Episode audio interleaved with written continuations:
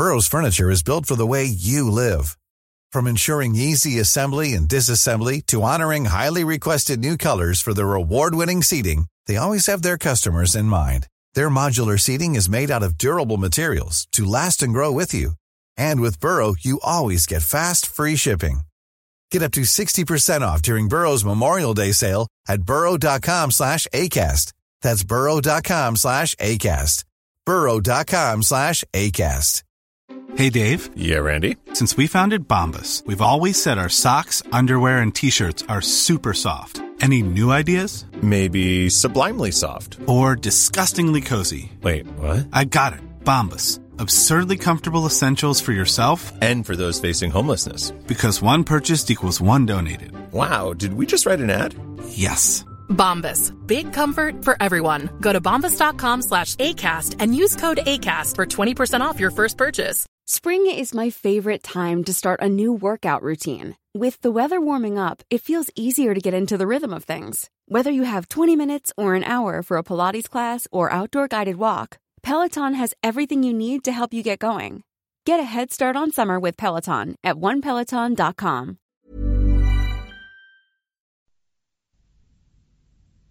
صفحه ششصد و نه. چنین کسی نمیتوانست به داشتن کشور کوچکی که مادرش قسمت‌هایی از آن را به باد داده بود خرسند باشد. وی به کمک افسران و سربازان مزدور یونانی ارمنستان و قفقاز را گشود. از رود کوبان و از تنگه کرچ گذشت و داخل کریمه شد و تمام شهرهای یونان را در ساحل شرقی، شمالی و غربی دریای سیاه مطیع خویش ساخت. Hey, I'm Ryan Reynolds. At Mint Mobile, we like to do the opposite of what Big Wireless does. They charge you a lot, we charge you a little. So naturally, when they announced they'd be raising their prices due to inflation, we decided to deflate our prices due to not hating you. That's right. We're cutting the price of Mint Unlimited from thirty dollars a month to just fifteen dollars a month. Give it a try at mintmobile.com slash switch. forty-five dollars up front for three months plus taxes and fees. Promo rate for new customers for limited time. Unlimited more than forty gigabytes per month slows. Full terms at mint mobile dot com.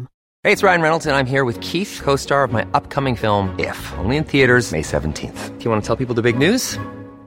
All right, I'll do it. Sign up now and you'll get unlimited for fifteen dollars a month and six months of Paramount Plus Essential Plan on us. Mint Mobile dot com slash switch. Upfront payment of forty-five dollars equivalent to fifteen dollars per month. Unlimited over forty gigabytes per month. Face lower speeds. Videos at four eighty p. Active Mint customers by five thirty-one twenty-four get six months of Paramount Plus Essential Plan. Auto renews after six months. Offer ends May thirty-first, twenty twenty-four. Separate Paramount Plus registration required. Terms and conditions apply if rated P G.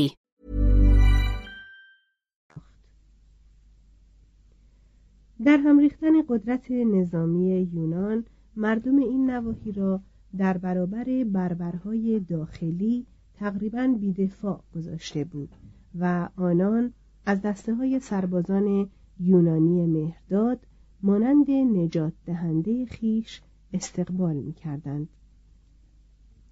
شهرهایی که بدین ترتیب منقاد گشتند، سینوپه یا سینوب، تراپزوس یا ترابزان، پانتیکاپایان یا کرچ و بیزانس بودند. ولی نظارت بیتینیایی بر هلسپونتوس یا داردانل تجارت پونتوس را در مدیترانه در اختیار پادشاهان خصم قرار میداد. هنگامی که نیکومدس دوم پادشاه بیتینیا به سال نود و چهار قبل از میلاد درگذشت، دو فرزندش بر سر جانشینی او به منازعه برخاستند. یکی از آنان در صدد جلب پشتیبانی روم برآمد و دیگری به نام سوکراتس از پادشاه پونتوس یاری جست.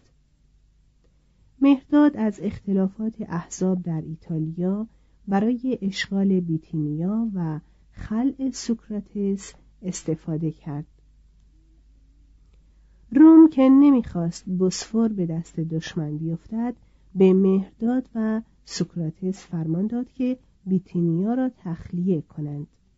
مهرداد بدین امر راضی شد، ولی سوکراتس تن در نمیداد. فرماندار آسیا او را خلع و نیکومدس سوم را پادشاه کرد. این پادشاه جدید به تشویق فرماندار رومی مانیوس آکویلیوس پونتوس را اشغال کرد و بدین ترتیب نخستین جنگ مهردادی آغاز شد. هشتاد و هشت الی هشتاد و چهار قبل از میلاد. مهرداد احساس می‌کرد که تنها راه بقایش در شورانیدن شرق هلنی علیه اربابان ایتالیایی است. وی خود را آزاد کننده یونان اعلام کرد و گروهی سرباز فرستاد تا در صورت لزوم با توسل به زور شهرهای یونانی آسیا را آزاد کنند. چون در شهرها به مخالفت سوداگران برخورد، با احزاب دموکراتیک از در دوستی درآمد و به آنان وعده اصلاحات نیمه سوسیالیستی داد. ضمناً ناوگانش که مرکب از چهارصد کشتی بود، ناوگان رومیان را در دریای سیاه غرق کرد و ارتش دویست و نود هزار نفریش بر نیروهای نیکومدس و آکویلیوس چیره شد. این پادشاه پیروزمند برای نشان دادن بیزاریش از حرص و آز رومیان، طلای مذاب در گلوی آکویلیوس به اسارت درآمده که از کامیابیش در سرکوبی بردگان شورشی سیسیل شادمان بود، ریخت. شهرهای یونانی آسیای صغیر که از پشتیبانی روم محروم شده بودند، دروازه‌های خود را به روی سپاهیان مهرداد گشودند و به او اعلام وفاداری کردند. به پیشنهاد مهرداد در روز معین همه ایتالیایی ها را از مرد و زن و کودک در خانه هایشان قتل عام کردند. عده این کشته شدگان هشتاد هزار نفر بود. هشتاد و هشت قبل از میلاد.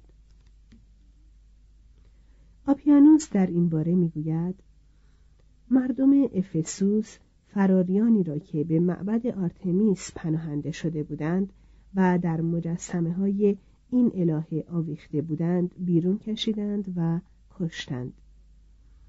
اهالی پرگاموم رومیانی را که به معبد آسکلپیوس پناه جسته بودند با تیر از پای درآوردند. مردم آدراموتیوم کسانی را که می‌خواستند با شنا جان به در برند تا از میان دریا گذر کنند تعقیب کردند و خودشان را کشتند و کودکانشان را غرق کردند. ساکنان کاونوس در ایالت کاریا ایتالیایی هایی را که به پیرامون مجسمه وستا پناه برده بودند دنبال کردند. کودکان را در برابر چشم مادرها، سپس مادرها و آنگاه مردها را به قتل رسانیدند.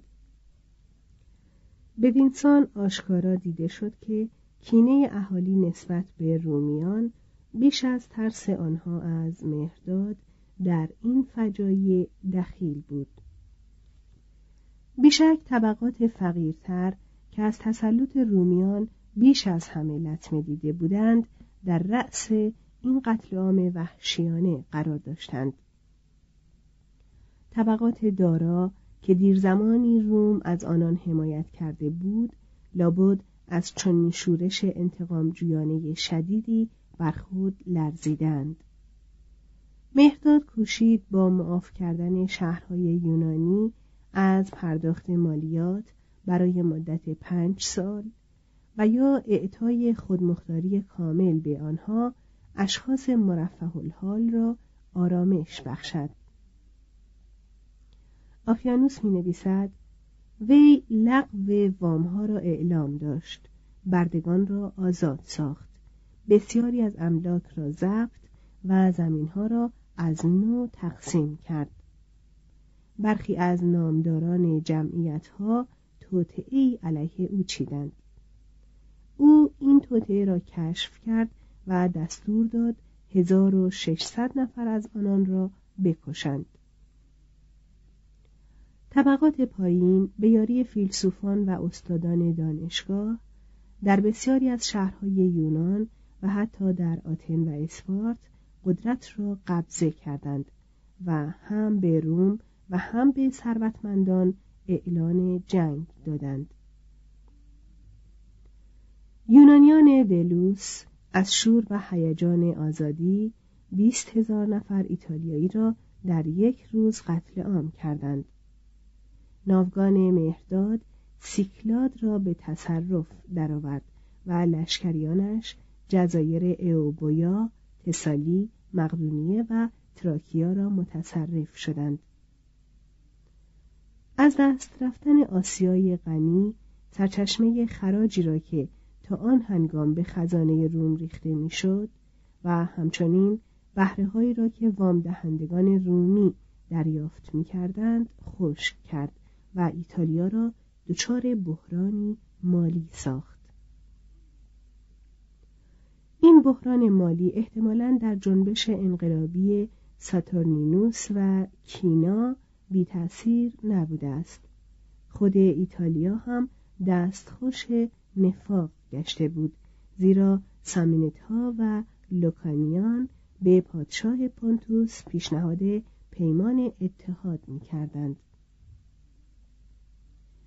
سنا که از هر طرف دچار جنگ و انقلاب شده بود، اندوخته های سیم و زر معبدهای رومی را فروخت تا هزینه لشکریان سولا را بپردازد. تکرار اینکه سولا چگونه آتن را به تصرف درآورد، شورشیان را شکست داد، امپراتوری را برای روم حفظ کرد و با مهرداد صلحی آمیخته با گذشت کرد، در اینجا زاید است. پادشاه به پایتخت خود برگشت و در آنجا به آرامی به آراستن نیروی زمینی و دریایی دیگری همت گماشت. مورنا، معاون فرمانده روم در آسیا، تصمیم گرفت پیش از آن که مهرداد دوباره نیرومند شود به او حمله کند. هنگامی که در این جنگ دوم مهردادی هشتاد و سه الی هشتاد و یک قبل از میلاد مورنا شکست خورد، سولا او را به خاطر نقض پیمان صلح توبیخ کرد و فرمان ترک مخاصمه داد. شش سال بعد نیکومدس سوم بیتینیا را به روم بخشید. مهرداد دریافت که اگر قدرت روم که در همان زمان بوسفور را در قبضه قدرت داشت به مرزهای پافلاگونیا و پونتوس برسد، کشور او هم به زودی از میان می رود. در سومین جنگ مهردادی هفتاد و پنج الی شصت و سه مهرداد کوشش واپسین خود را کرد و مدت دوازده سال با لوکولوس و پومپئوس جنگید. متحدان و یارانش به او خیانت کردند و او به کریمه گریخت. در آنجا این جنگجوی پیر در شصت و نه سالگی سعی کرد برای گذشتن از کوههای بالکان و تصرف ایتالیا از سوی شمال سپاهی سازمان دهد. پسرش فارناکس بر او شورید. سربازانش از ورود بدین ماجرا سرباز زدند و مهرداد که همه او را تنها گذاشته بودند سعی کرد خود را بکشد. زهری که خورد در وی اثر نکرد، زیرا مزاجش در برابر زهر مصونیت داشت. سپس خواست با شمشیر بدن خود را سوراخ کند، ولی دستش ناتوانتر از آن بود که آن را فشار دهد. دوستان و نمک پروردگانش که از طرف پسرش مأمور قتل او بودند به ضرب شمشیر و نیزه به زندگانیش پایان دادند. هشت نصر، صفحه ششصد و دوازده. این حقیقت که شهرهای آسیای صغیر با سرعت زیاد از تب نوبه این جنگ‌ها رهایی یافتند شاهدی به سود حکومت رومیان است. نیکومدیا پایتخت بیتینیا پونتوس و بعد محل اقامت دیوکلتیانوس امپراتور شد. چون مهمترین شورای مذهبی تاریخ کلیسای مسیحی در نیکایا تشکیل شد، نام این شهر جاودانی گشت. این دو شهر در ساختن عمارات چنان با یکدیگر رقابت می‌کردند که ترایانوس ناچار شد پلینی کهین را به آنجاها بفرستد تا جلوی ورشکست شدنشان را بگیرد. نیکومدیا فلاویوس آریانوس را به عالم ادب تقدیم داشته است. دیدیم که این مرد گفتارهای اپیکتتوس را گرد آورده است. آریانوس مدت شش سال فرماندار کاپادوکیا و یک سال آرخان آتن بود. با این همه مجال یافت که چندین کتاب بنویسد. از این آثار جز یکی به نام آناباسیس اسکندر و ضمیمه آن تحت عنوان ایندیکا چیز دیگر به جای نمانده است. این کتاب به زبان یونانی روشن و ساده نگاشته شده است، زیرا آریانوس گزنفون را هم از لحاظ سبک و هم از نظر زندگی سرمشق خود قرار داده بود. خودش با خودستایی خاص پیشینیان میگوید: این اثر از دوران جوانیم به بعد برای من هم ارز زادگاه، خانواده و کار دولتیم بوده است. بدین جهت خود را ناشایسته نمیدانم که در شمار بزرگترین نویسندگان زبان یونانی قرار گیرم. در کنار دریای سیاه شهرهای دیگر نیز امارات مهم و دانشمندان مشهور داشتند. مرلعا سیصد و بیست هزار جمعیت داشت. آماستریس یا آماسرا به نظر پلینی شهری زیبا و دوست داشتنی آمد و به خاطر شمشادهای دلانگیزش معروف بود. سینوپه به عنوان مرکز شیلات و بندر صدور الوار چوب و سنگ‌های معدنی این بخش شکوفا می‌گشت. آمیسوس یا سامسون و ترابزان از طریق تجارت دریایی با سکوتیا یا روسیه جنوبی گذران می‌کردند و آماسیا زادگاه و موطن مشهورترین جغرافیدان عهد باستان یعنی استرابان بود. استرابون از خانواده متمولی بود که به قول خودش با پادشاهان پونتوس خویشاوندی داشت. مبتلا به لوچی خاصی بود و بدین جهت واژه استرابیسم را ساختند که به معنی لوچی و دوبینی است. بسیار سفر میکرد و ظاهراً در این مسافرت‌ها مأموریت‌های سیاسی داشت و هر فرصتی را برای گردآوری اطلاعات جغرافیایی و تاریخی مغتنم می شمرد. تاریخی نگاشته که اکنون از میان رفته است و ادامه تاریخ پولوبیوس بوده است. در سال هفتم قبل از میلاد کتاب بزرگ جغرافیا منتشر ساخت که هر هفده جلد آن تقریباً محفوظ مانده است. وی نیز مانند آریانوس کتابش را با بیان محاسن اثر خویش آغاز می‌کند. Hey, it's Danny Pellegrino from Everything Iconic. Ready to upgrade your style game without blowing your budget? Check out Quince. They've got all the good stuff, shirts and polos, activewear and fine leather goods, all at fifty to eighty percent less than other high-end brands. And the best part? They're all about safe, ethical, and responsible manufacturing. Get that luxury vibe without the luxury price tag. Hit up quince.com slash upgrade for free shipping and three sixty-five day returns on your next order. That's quince.com slash upgrade. Want to get a chiseled look in the jawline? Sculpt and shape your jawline with added volume from Juvederm Volux X C. Juvederm Volux X C is an injectable gel specifically designed to be robust enough to improve moderate to severe loss of jawline definition. And it is the first and only hyaluronic acid filler approved for the jawline. Add volume to your jawline for a chiseled look with Juvederm Volux X C. For important safety information and to find a licensed specialist, visit Juvederm dot com. That's J U V E D E R M dot com. Not for people with severe allergic reactions, allergies to lidocaine, or the proteins used in Juvederm. Common side effects include injection site redness, swelling, pain, tenderness, firmness, lumps, bumps, bruising, discoloration, or itching. There's a risk of unintentional injection into a blood vessel, which can cause vision abnormalities, blindness, stroke, temporary scabs, or scarring. Talk to a licensed specialist to find out if it's right for you. Visit Juvederm dot com. That's J U V E D E R M dot com. Planning for your next trip? Elevate your travel style with Quince. Quince has all the jet-setting essentials you'll want for your next getaway, like European linen, premium luggage options, buttery soft Italian leather bags, and so much more. And is all priced at fifty to eighty percent less than similar brands. Plus, Quince only works with factories that use safe and ethical manufacturing practices. Pack your bags with high-quality essentials you'll be wearing for vacations to come with Quince. Go to quince dot com slash pack for free shipping and three hundred sixty-five day returns.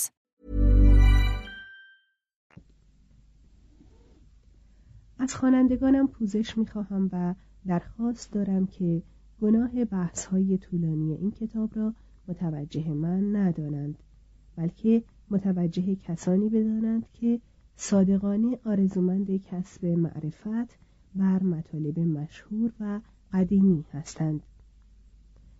در این کتاب باید آنچه را که چندان مهم نیست کنار بگذارم و توجهم را به آنچه اصیل و با عظمت، سودمند، فراموش نشدنی یا مفرح است اختصاص دهم.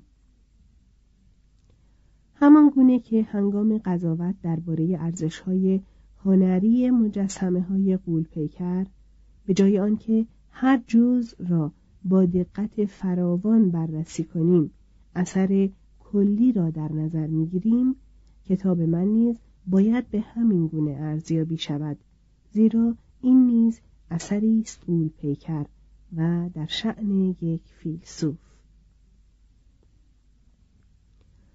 استرابون مطالبی را از پولیبیوس و از پوسیدونیوس مستقیما و مطالبی را از اراتوستن من غیر مستقیم به آریه می‌گیرد.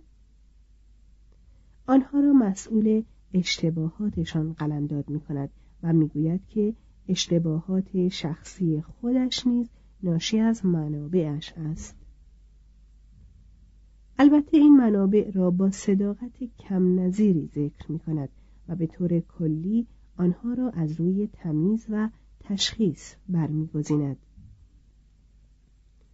خاطرنشان می‌سازد که توسعه امپراتوری روم سبب وسعت دانش جغرافیا شده است، ولی معتقد است که هنوز قاره‌هایی به کلی نامکشوف شاید در آن سوی اقیانوس اطلس وجود دارند.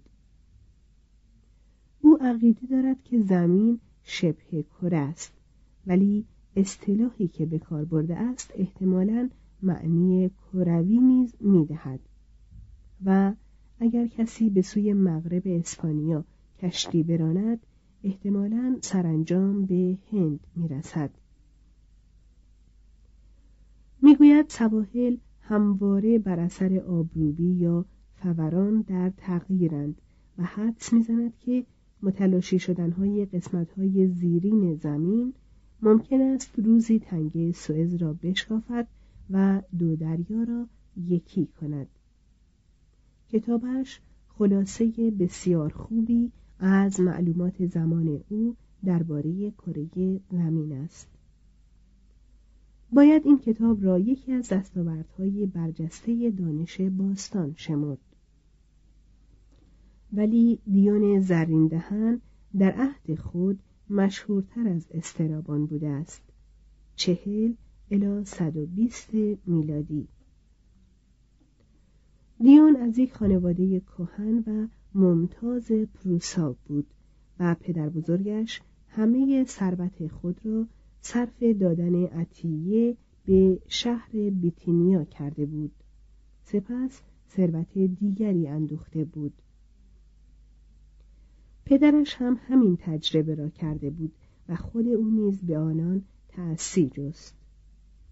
او خطیب و سوفسطایی شد و به روم رفت. به وسیله موسانیوس رفوس به آیین رواقی گرایید و سپس دومیتیانوس او را از ایتالیا و بیتینیا تبعید کرد. هشتاد و دو میلادی. چون از استفاده از اموال و درآمد خود محروم شده بود، به عنوان فیلسوفی بی پول مدت سیزده سال به گشت و سیاحت پرداخت، اما از دریافت مزد بابت جلسات درسش امتناع می‌ورزید و اغلب از راه کار دستی اعاشه می‌کرد. هنگامی که نروا جانشین دومیتیانوس شد، تبعید دیون هم به عزت و احترام مبدل گشت. نروا و ترایانوس با او دوستانه رفتار کردند و به درخواستش شهر او را مورد عنایات فراوان قرار دادند. پس از آن وی به پروسا بازگشت و قسمت اعظم دارایی خود را صرف آرایش آن کرد.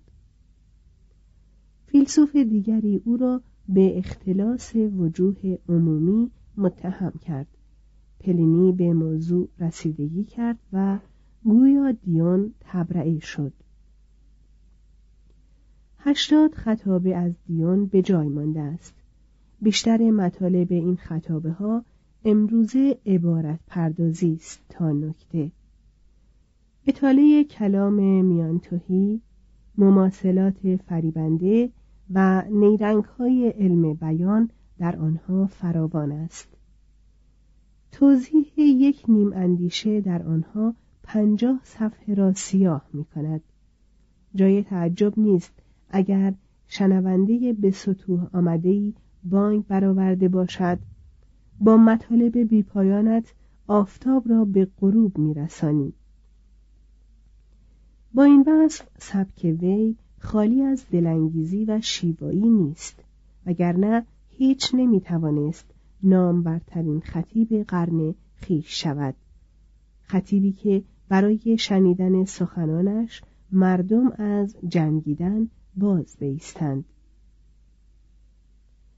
ترایانوس شریف میگفت: نمیدانم چه میخواهی بگویی، ولی تو را به اندازه خویشتن دوست دارم. بربرهای براستنس یا دنیپر با همان لذتی به گفتارش گوش فرامی داشتند که یونانیان گردآمده در اولمپیا یا اسکندرانی‌های تأثیرپذیر به سخنانش گوش می‌دادند. لشکریانی که نزدیک بود بر نروا بشورند، از شنیدن یک نطق بلبداهه این تبعیدی نیمه برهنه نرم و آرام شدند. احتمالاً محبوبیت او معلول شیوایی گفتار آتنی او نبود، بلکه بر اثر شهامتی بود که در داغ باطل زدن به چیزهایی که ناپسند میشمرد داشت. دیون تقریباً تنها کسی است که در سراسر دوران شرک عهد باستان فحشا را محکوم کرده است و کمتر کسی از نویسندگان زمان او تا این اندازه آشکارا به نظام بردگی حمله کرده است. البته هنگامی که بردگانش گریختند رنجیده خاطر شد. در نطقی برای مردم اسکندریه تجمل دوستی، موهوم پرستی و رذایل اخلاقی آنان را تقبیح کرد. برای ایراد نطقی مبنی بر اینکه شهر تروا هرگز وجود نداشته و هومر بزرگترین دروغگوی تاریخ بوده است، شهر ایلیوم را برگزید. در قلب روم دعوای هومه روم را علیه این شهر مطرح کرد و پرده زنده و تأثرآوری از فقر روستاییان کشید و به شنوندگان توجه داد که در مورد زمین غفلت می شود و پایه کشاورزی تمدن رو به انحطاط می رود. در اولمپیا در میان جماعتی متعصب، ملحدان و اپیکوری های عصر خویش را تخطئه کرد. دیون می گفت اگرچه استنباط عامه درباره الوهیت ممکن است نامعقول باشد، حکیم می فهمد که هر ذهن ساده‌ای احتیاج به اندیشه های ساده و نمادهای تصویری دارد. در حقیقت هیچ کس نمی تواند تجسمی از خدا در ذهن داشته باشد و حتی مجسمه اصیل فیدیاس جز فرضیه‌ای مبتنی بر شکل انسانگونه خدا چیز دیگری نیست و به اندازه تشبیه بدویان که خدا را به یک ستاره یا یک درخت همانند می کردند غیر قابل قبول است. ما نمی توانیم بدانیم که خدا چیست، ولی فطرتاً یقین داریم که هست و حس می کنیم که فلسفه بدون مذهب چیزی است تاریک و آمیخته به نومیدی. تنها آزادی حقیقی حکمت است، یعنی معرفت بر آنچه حق و بر آنچه باطل است. راه آزادی از سیاست یا از انقلاب نمی‌گذرد، بلکه از فلسفه می‌گذرد و فلسفه حقیقی عبارت از مداقه در کتب نیست، بلکه عبارت از عمل کردن به شرافت و تقوا از روی صداقت و طبق آن چیزی است که صدای باطنی ما به ما تلقین می‌کند و این صدای باطنی به مفهومی رازورانه کلام خداوند در دل بشر است. نه کشند شرقی، صفحه ششصد و پانزده.